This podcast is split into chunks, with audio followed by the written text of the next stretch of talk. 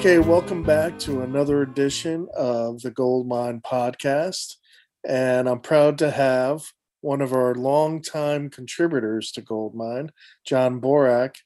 And John does our column called Power Pop Plus, and he's been doing it for years online. You should visit it, goldminemag.com. But John is definitely one of our resident Beatles experts, and he has a new Beatles book out. And John, I would love if you can explain that um, a, little bit about the book and how it came to be. Sure. Well, uh, first of all, thanks for having me on the podcast, Pat. It's always great to chat with you. Uh, the book is titled The Beatles 100, and it is subtitled 100 Pivotal Moments in Beatles History. So, what I do is I take 100 different moments in the career of the group and also in their solo careers and their personal lives, whatever, 100 different moments and rank them 1 to 100 in order of what I feel their importance is. Right. And it came about for a, a number of reasons. Number one, um, due to my love of the Beatles and their music, uh, longtime fan. I've uh, been writing about them for Goldmine for years, as as you mentioned. And I also love making lists, and people enjoy reading lists. And I thought this was a good way to combine the two, and also to get a lot of information out there um, in kind of you know relatively short, bite-sized chapters. Um, one thing I, I tried to do in those chapters was to you know, give my opinion on why I thought the uh, particular moment was as important or maybe not as important as others, but also tried to pro- provide some quotes that hadn't been seen or, or heard a million times over. So I did a lot of digging, a lot of research, you know, online, other Beatles books. I have just a ridiculous collection here of Beatles books and magazines and, and whatnot. So it took me a while to research it. It was originally going to come out in 2016, and I'm, I'm glad it didn't because there's so much more that's happened in the Beatles world since 2016. Not, you know, just mentioning uh, alone all the reissues, the Sergeant Pepper reissue, the White Album reissue, the Abbey Road reissue. Uh, we just missed the uh, Let It Be movie and, and uh, Let It Be reissue, but uh, the movie and the uh, original album is covered in the in the book it's really sort of my love letter to the band and um, you know helps explain why i love them so much and why i think everyone if you're a music fan um, really loves the beatles now you love power pop is this your number is this your favorite band is the beatles your favorite band Beatles are my favorite band. They're not a power pop band, of course. Uh, although they I would say rock band, right? Well, yeah, they they certainly influenced the uh, genre. Uh, and you know, I've I've heard that old that old uh, thing that's been bandied about. Now the Beatles were a pop band, the Stones were a rock band. uh, yeah, no, no, sorry. Uh, Stones are a rock band. Beatles were a rock band. Listen to some of those live recordings, especially in the early days, and that's some pretty fierce rock and roll going on there. Uh, listen to some of Ringo's drumming on, on, some of the early records, Long Tall Sally and, and you know, I'm Down, and just mention it. I, kind of, I mean, I, they're they're rockers. So no, the Beatles are my uh, even though I love power pop, the Beatles are my all-time favorite band. My second favorite band is also not a power pop band, and mo- uh, most people wouldn't guess uh, who that second band is. But I, I, I love the Ramones. Ramones are probably my second favorite band. Well, the Ramones did have a lot of that poppy sound because they were into the girl groups. Yeah, uh, the fifties and early sixties. Yeah, one of the early quotes from Dee Dee Ramone uh, I remember reading was him saying, you know, we we wanted to be a pop band, we wanted to be a bubblegum a bubblegum band like the Bay City Rollers, but we just couldn't play good enough, so we became the Ramones. I thought that was great. But you know, the Beatles started out as a rough and tumble band. You know, going to Germany with all the leather um, before oh, yeah. Brian Epstein, and they put on the suits. So I mean, th- they were pretty uh, powerful uh, as far as a rock and roll band. They were. Then yeah they were they were powerful as a band and they were four pretty powerful personalities also yes. and, you know another comparison with the rolling stones that a lot of people make uh, mistakenly is that you know the rolling stones came from this rough and tumble background and the beatles were up were upper middle class sort of living in a little bit of luxury and the exact opposite is true The Rolling Stones were the upper middle class ones, and the Beatles were pretty much lower middle class. There was not a lot of money there uh, in any of their four homes at all when they were uh, when they were young. So yeah, rough and tumble personally, rough and tumble musically. Uh, that time spent in in Germany and all the clubs in in England really uh, you know kind of helped hone that sound. And and as you mentioned, uh, Brian Epstein got a hold of him, put him in suits, but he couldn't quite tame John Lennon. I, I don't think anyone could ever quite do that. But uh, that's, Yoko maybe. Uh, maybe I don't know. John was still kind of a loose cannon, and and I say that in, uh, in an admiring sort of way. I mean, you know, you always, you know, as I mentioned in, in my first book, John Lennon, Life is What Happened. You know, John would say whatever was on his mind. He didn't care what the consequences were. Right. Hence his, hence his, the Beatles are more popular than Jesus right now comment. You know, which has to be a pivotal moment that is one of the pivotal moments. I don't remember what number it is, but it is one of the 100. Yes, as is as is Brian Epstein becoming their their manager and, and sort right. of them up a little. Yeah, they were. In fact, the Stones are made out to be the bad boys, right? But right. the Beatles were really. I want. I hate the word words bad boys, but uh, you know they were. It, it seemed like the Stones were sort of like when you met them personally, they were kind of like polite and where Lennon could be. I, I, think there's this old story. I don't even know if it's true that one of the turtles went up to him and said how much, uh, how how much they, uh, how much he influenced them, and he like really told them to fuck off, kind of like right. a, a, punk attitude, you know. Yeah, uh, that was in um, that was in Howard Kaylan's uh, autobiography, I believe uh, where I think the story happened. I think it happened to him. But yeah, John, you know, John was a very complex personality. One one minute he could be loving and caring and tender like he was with his son Sean. Um, and you know and also assisting a lot of really uh, wonderful charities and causes you know doing the one um, one-to-one concert in 1972 to help support people with special needs you know a lot of people don't know that side of him they just know the side that would come up to you at any moment and tell you to go piss off because that's also who he was. Very, very complex. Yeah, but what he did for the world with his messages of love and hope and peace, um, I, I, think, you know, I have a theory that uh, Yoko kind of honed that in his his psyche. Um, I don't know if how much you agree with that, but when Yoko came along, he seemed to embrace that peace and love sort of mantra yeah, it, it, sort of did happen uh happened right around the time that that he met her uh, which was 1966 yep. And i think that also coincided with the fact he was taking a lot of mind altering substances at the time. So the combination of a mind altering substance and a mind altering partner i guess you could say uh, yeah helped to bring about a certain change in john. And you know some would say a change for the better, some would say not, but you know, who are we really to say? But I can tell you one thing, just kind of a sneak preview of, of, the, of the book. The number one moment in the book is when John Lennon met Paul McCartney. The number two moment in the book is when John Lennon met Yoko Ono, because I oh, think both of those obviously helped really define the career of the Beatles on on separate ends almost. Well, she's gotten a lot of slack, and I think it's sort of unwarranted. You know, I think this is my personal opinion that she made him a better person, even. Uh, that's just yeah. my personal opinion. I uh, would I, I, would agree with that. I would agree with that. Yeah, she certainly uh, helped him him helped him embrace his more sort of wild artistic side, which I think was always there. It was just kind of buried underneath the, the suit, and Paul McCartney telling him, you know, straighten your tie, and you know that that sort of thing. Um, but his wild side was was always there. And i think in addition to bringing out the whole you know peace and love aspect which now ringo has sort of taken that over and made it his uh, she also brought out his sort of uh, wilder side. But mm-hmm. you know boy she certainly inspired a lot of great music too you know? I think the scream therapy definitely helped uh, bring about some good music. Oh well, yeah. If you listen to the if you listen to the Plastic Ono Band, yes, you know, just reissued this year, that's that's a classic. Imagine is a is a classic. Every song on both of those records, the pinnacle of, of his solo career, really, and that was you know done with Yoko's direct influence. Right. So a lot of people diss her, but it, it's too bad. And I really don't think she broke up the Beatles or helped break up the Beatles. That's my No. opinion.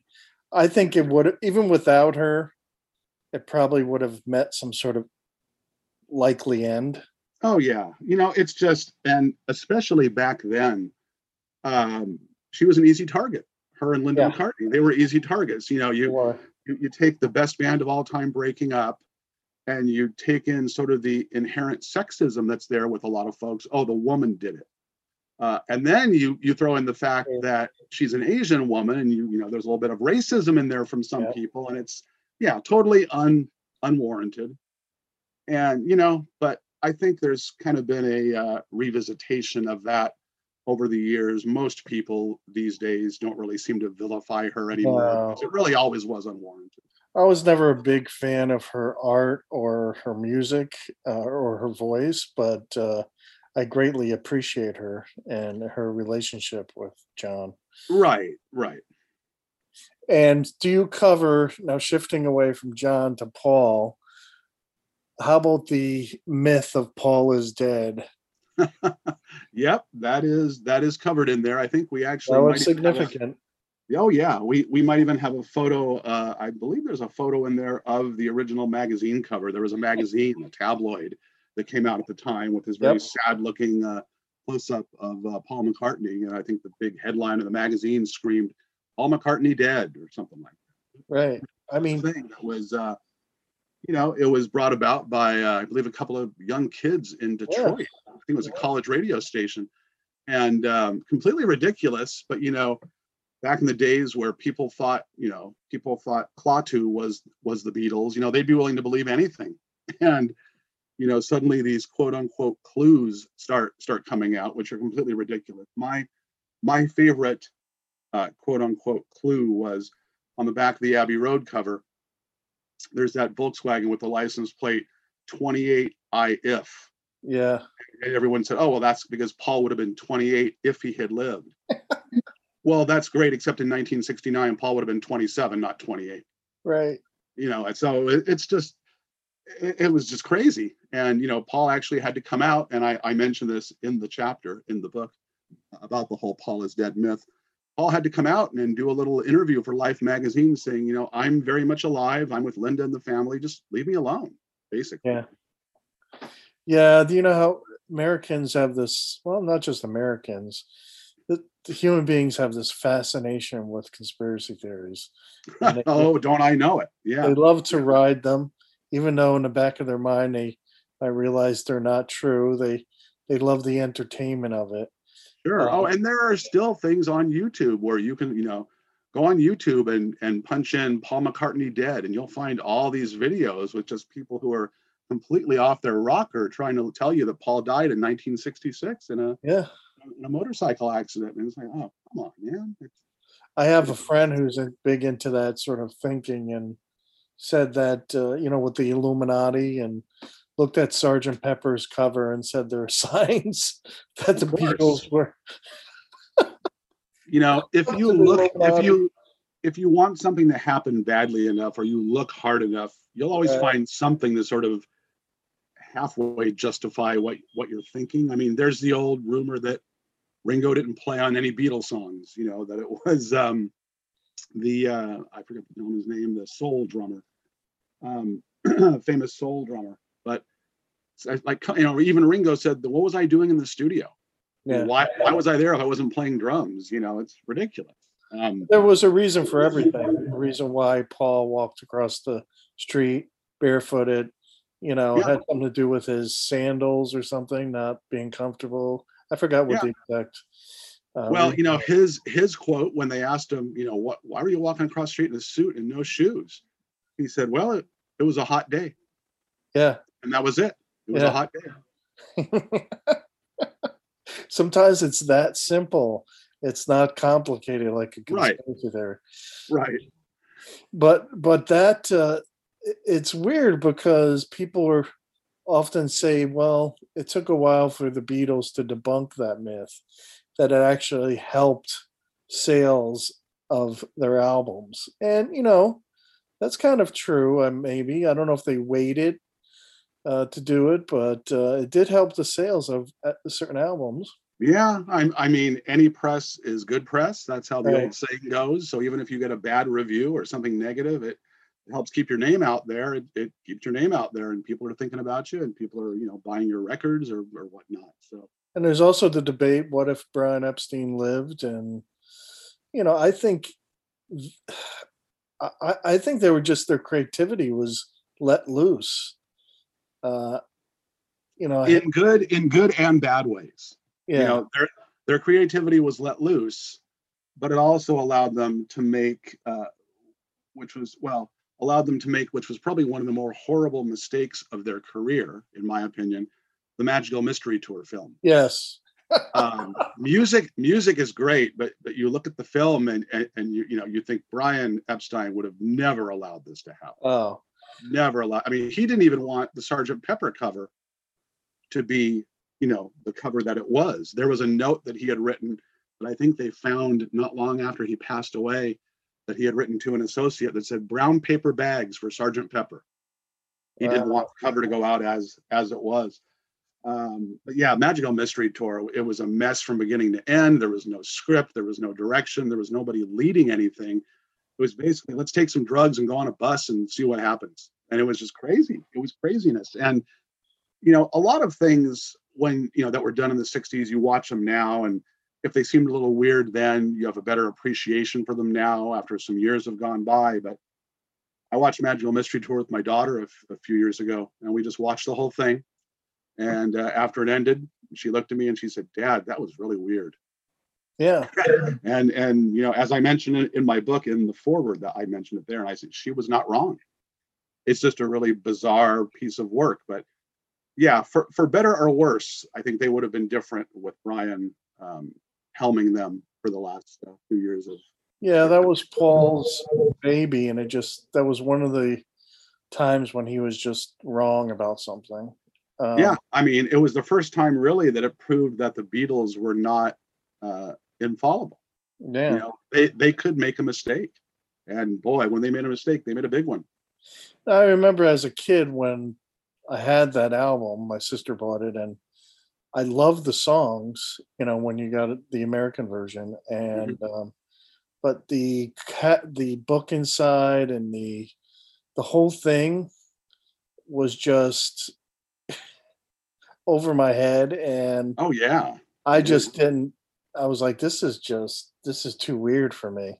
So I it's just still it's still over my head. I still don't understand a lot of what they're trying to do. I I don't know, but yeah, the music's great. And, and you know, an, another really bizarre thing about that film, and I mentioned this in the Beatles 100 as well, is that um, you know it had all this really sort of psychedelic, explosive color and and things Right. going on. But when it was originally shown on the BBC on Boxing Day in 1967 it was shown in black and white. Hmm. So, so it totally negated everything as far as the you know colors and and psychedelic swirl and whatnot. So again, you know, someone wasn't thinking. Yeah, he, they jumped the shark there, even though that term wasn't used back then. it was pre Fonzie. There, But there you go. uh, but did anyone expect? You know, I was too young, obviously. But did anyone expect in 1970? I mean, look at All Things Must Pass. The popularity of solo Beatles albums. Um, everyone was so upset that the Beatles were breaking up, but then the solo albums, certain ones did quite well. oh yeah, especially the first uh, you know the first several years after uh, after the breakup from 1970 till about 1975 76 um, Yep. you know john was only active from 70 through 75 then he went into his house husband phase until double fantasy just before his death in 1980 uh, ringo had you know the first uh, top 10 hit i think of any of the solo beatles with it don't come easy and then he had back off boogaloo and then the ringo album was was a huge hit a great record still uh, george like you mentioned all things must pass you know paul and john had um, you know, John had um, Plastic Ono Band and then Imagine. Then he kind of went off the rails a little bit. Sometime in New York City, maybe not as uh, um, not as creatively uh, um, wonderful as uh, we would have liked to have seen from him at the time, but it's who he was at the time. So that's that's what he put out. And I love Paul, of course, writing you know all of his hits and you know, another day and and then the Ram album and then going to the band on the run, Venus and Mars, you know, becoming with Wings one of the top grossing acts of the 70s. It was a good time to be a Beatles fan, even just listening to the solo material. I love the first two McCartney albums. They they have this sort of lo-fi indie rock feel to them. Yeah. and that's why they I like them so much. Of course, Wings did not have that. It was more arena rock, but um, those two albums are to me. I can listen to them and never get bored of them. Yeah, I would say that Ram is probably my favorite solo Beatles album. Yeah, of of all of of all of them really i mean ram followed closely by imagine um i, I love all things must pass Yeah. but uh there's a lot of filler on, a lot of filler on there honestly we recently did a review in Goldmine on Ram. uh, yes the new reissue. and the there's a tribute album. yes there is a um called ram on 50th anniversary tribute to paul and linda And, mccartney's and you like Ram. that very much too. it was it was really good. A gentleman named Fernando Perdomo uh, co-produced it. He's an LA area musician Yeah. who's played with tons of people, and he co-produced it with uh, Denny Seiwell, who was the original drummer on the album and played with Paul McCartney, uh, Paul and Linda McCartney for uh, for a good while. And so he plays on on everything, and there's some you know guest stars who sing on uh, each of the songs, uh, including um, Rob Bonfiglio and his wife Carnie Wilson, Brian Wilson's daughter um, and you know some other really talented folks as well. So it was it was definitely enjoyable. Enjoyable. Now the the moments continue with the Beatles because Paul and Ringo are still alive. Have you seen the Hulu special? With I have not seen it yet. I I have to have my daughter allow me to log on to her Hulu account because I don't have it and she does, and uh, she's busy, so I don't really see her as often as I'd like. But I I need to see it because I've I've heard there's a lot of material in there that he sort of just you know rehashes the same old same old that he's talked about for years. But there's nuggets in there that people maybe haven't heard before. But you know, and it's funny because a lot of people, a lot of Beatles fans I've been reading online, kind of been taking Paul to task, saying, "Yo, you know, his his memory is not quite right on all these facts." Like, well, you know, it, it happened like 60 years ago. Some some of these things he's talking about, you know, 50, 60 years ago. How is he expected to remember everything? The guy's done a hell of a lot in his life. I mean, he's not going to remember some B-side, you know, that that came out in 1976 or something that people want to have all this information about. It's just let's face it, the fans know more about the Beatles than they do themselves. Oh yeah, yeah, and, and I think Paul has said that. You know that there's some people who know more about him, but you know he's also said that a good portion of the Beatles books that are out there are just kind of BS. You know, it's the same old stories that people rehash, but they're not necessarily true. And he hasn't given any specifics, but I'm sure he's correct. You know, it's it's interesting though with the Let It Be film that's coming up. Um, I'm sure you've seen the the previews, and Mhm. they've they're sort of taking the tack that it wasn't as horrible of a time as the original film made it out to be. And they were all four really great friends and having a great time, and they loved doing it and they loved being in the studio, and there wasn't all this bad blood. Yeah, I, I don't know if I buy that completely. I think it's sort of uh, a little bit of a whitewash. Not that that's a bad thing, but you know, with editing these days, you can make unhappy times look a lot happier by just leaving stuff out. You know, so like like anything else, I think with Let It Be, the truth falls somewhere in the middle. There were good times, there were bad times, um, probably in equal measure. But deep down, the four of them loved each other and made great music together, and that's that's what matters ultimately. Well, before we wrap up, uh, one thing seems to be certain that the Beatles, they're timeless. They cross generations, Mhm. and I don't think that will ever end. I think because they were so eclectic, um, they all, it was just one of those, they all seemed to, it was like a magical moment in time that these four people got together and Yeah. it was just perfect. yeah, the stars just sort of aligned perfectly, and they continue. And, and I think one of the uh, one of the reasons for that is the songs. Um, they speak to a lot of different age groups still. I mean, I um, I play drums in a Beatles cover band called Let It Be out here in Southern California. I've been doing it for about three or four months now. And it's amazing to see, you know, not many other bands where you can just be playing for random people and every song you play, people know the words and they're singing along out in the audience. It, it's just amazing to me that the music just touches so many people across age groups and across culture. You know, there's you know, there's elderly folks there that we have at our shows. Uh, a month or two ago, there's a little seven-year-old who came up to me and said how much he loved the Beatles. You know, it was yep. just really, really cool. And yeah, it touches everyone in one form or another. The the music and the and the myth and John Paul, George, and Ringo, the four guys. Yeah, where it used to be a father or parents would turn their children on to the music and pass it on. Now children are just finding it on Spotify mm-hmm. or YouTube, discovering themselves, which I think is even more precious, but you know, or can be just as good. Um, yeah, there's just so many, so many different ways to find good music these days. And you know, so many people bemoan the death of the record industry and oh, there's no good music out there anymore. No, well, there is. You just have to search a little bit harder to find it. You know, it's it, it, it, it's out there. You just won't find it at Target or Walmart, but it's out there.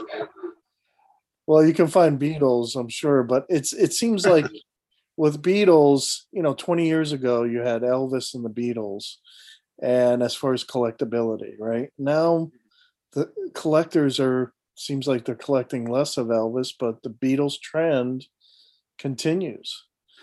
Um, yeah, there's, I mean, and that'll never end either because there's so many variations of of everything the Beatles have released, and you know, different singles released in different countries, and and reissues, and re reissues, and re re re reissues. Because they said Elvis was king, right? But I think the Beatles are the kings, really. Uh, it's sort of a uh, they they shared the throne at different times. Let's just say, yeah. You know, Elvis yeah. Elvis was of his time uh, late 50s, maybe into right around when he went into the army.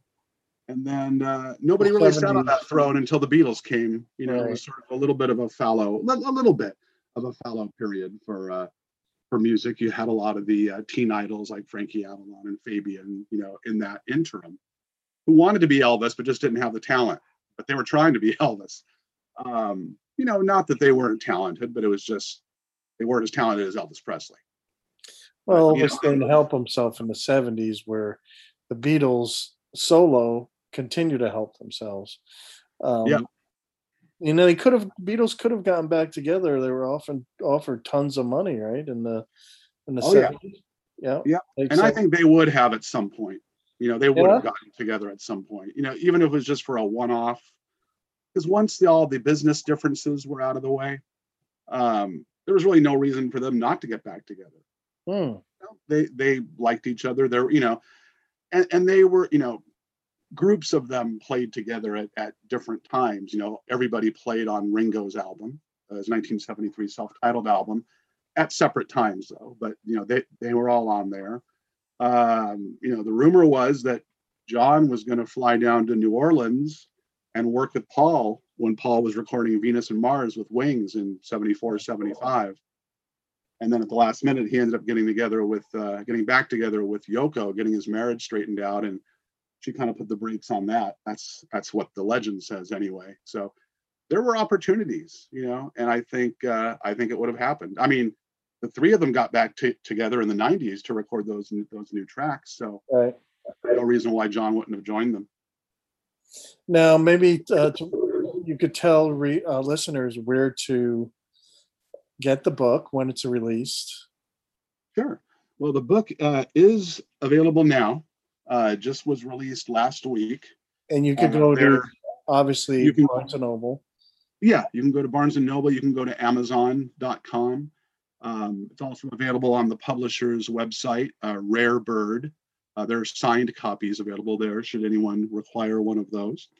Um, I think it's also available. I saw it on on Target.com. Somebody sent me a link, so it's pretty much available, uh, as they say, anywhere fine books are sold. So Can I get it from your website? Um, you know, if if people are local here in Southern California, they can get it from me, but otherwise they can just order it online. Yeah, I always, uh, you know, my, my publisher told me always carry a box with you in your car because you never know when you're going to run into somebody who uh, who might need a copy and doesn't want to go online. And so I I do that. I sold two just yesterday doing it that way. So Well, I'll be getting my copy from you, awesome. um, signed, I hope. yes, sir. Uh, and uh, I'll be proud to put it on my bookshelf. Thank you. so much, John. My uh, pleasure. Thanks for having me. And we'll see you in the pages of Goldmine. Yes, sounds great. okay, thank you. All right. Thanks, Pat.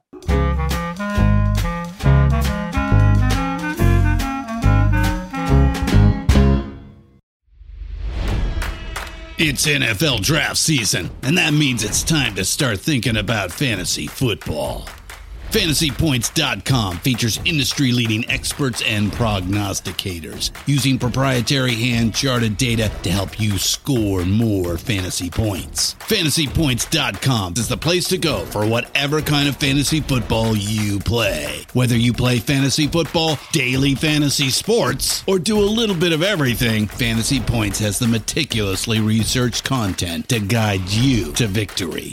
And why wait for the fall? Fantasy Points also covers the new spring football league, the UFL. Join the guru, John Hansen, Scott Barrett, Joe Dolan, and other massive names in the fantasy football universe with an exclusive offer. Use code Pantheon for 15% off any fantasy points package, including the all in package, with access to every article, tool, and data nugget that Fantasy Points has to offer. That's fantasypoints.com and code Pantheon for 15% off at Fantasy Points. Fantasypoints.com, code Pantheon. Score more fantasy points.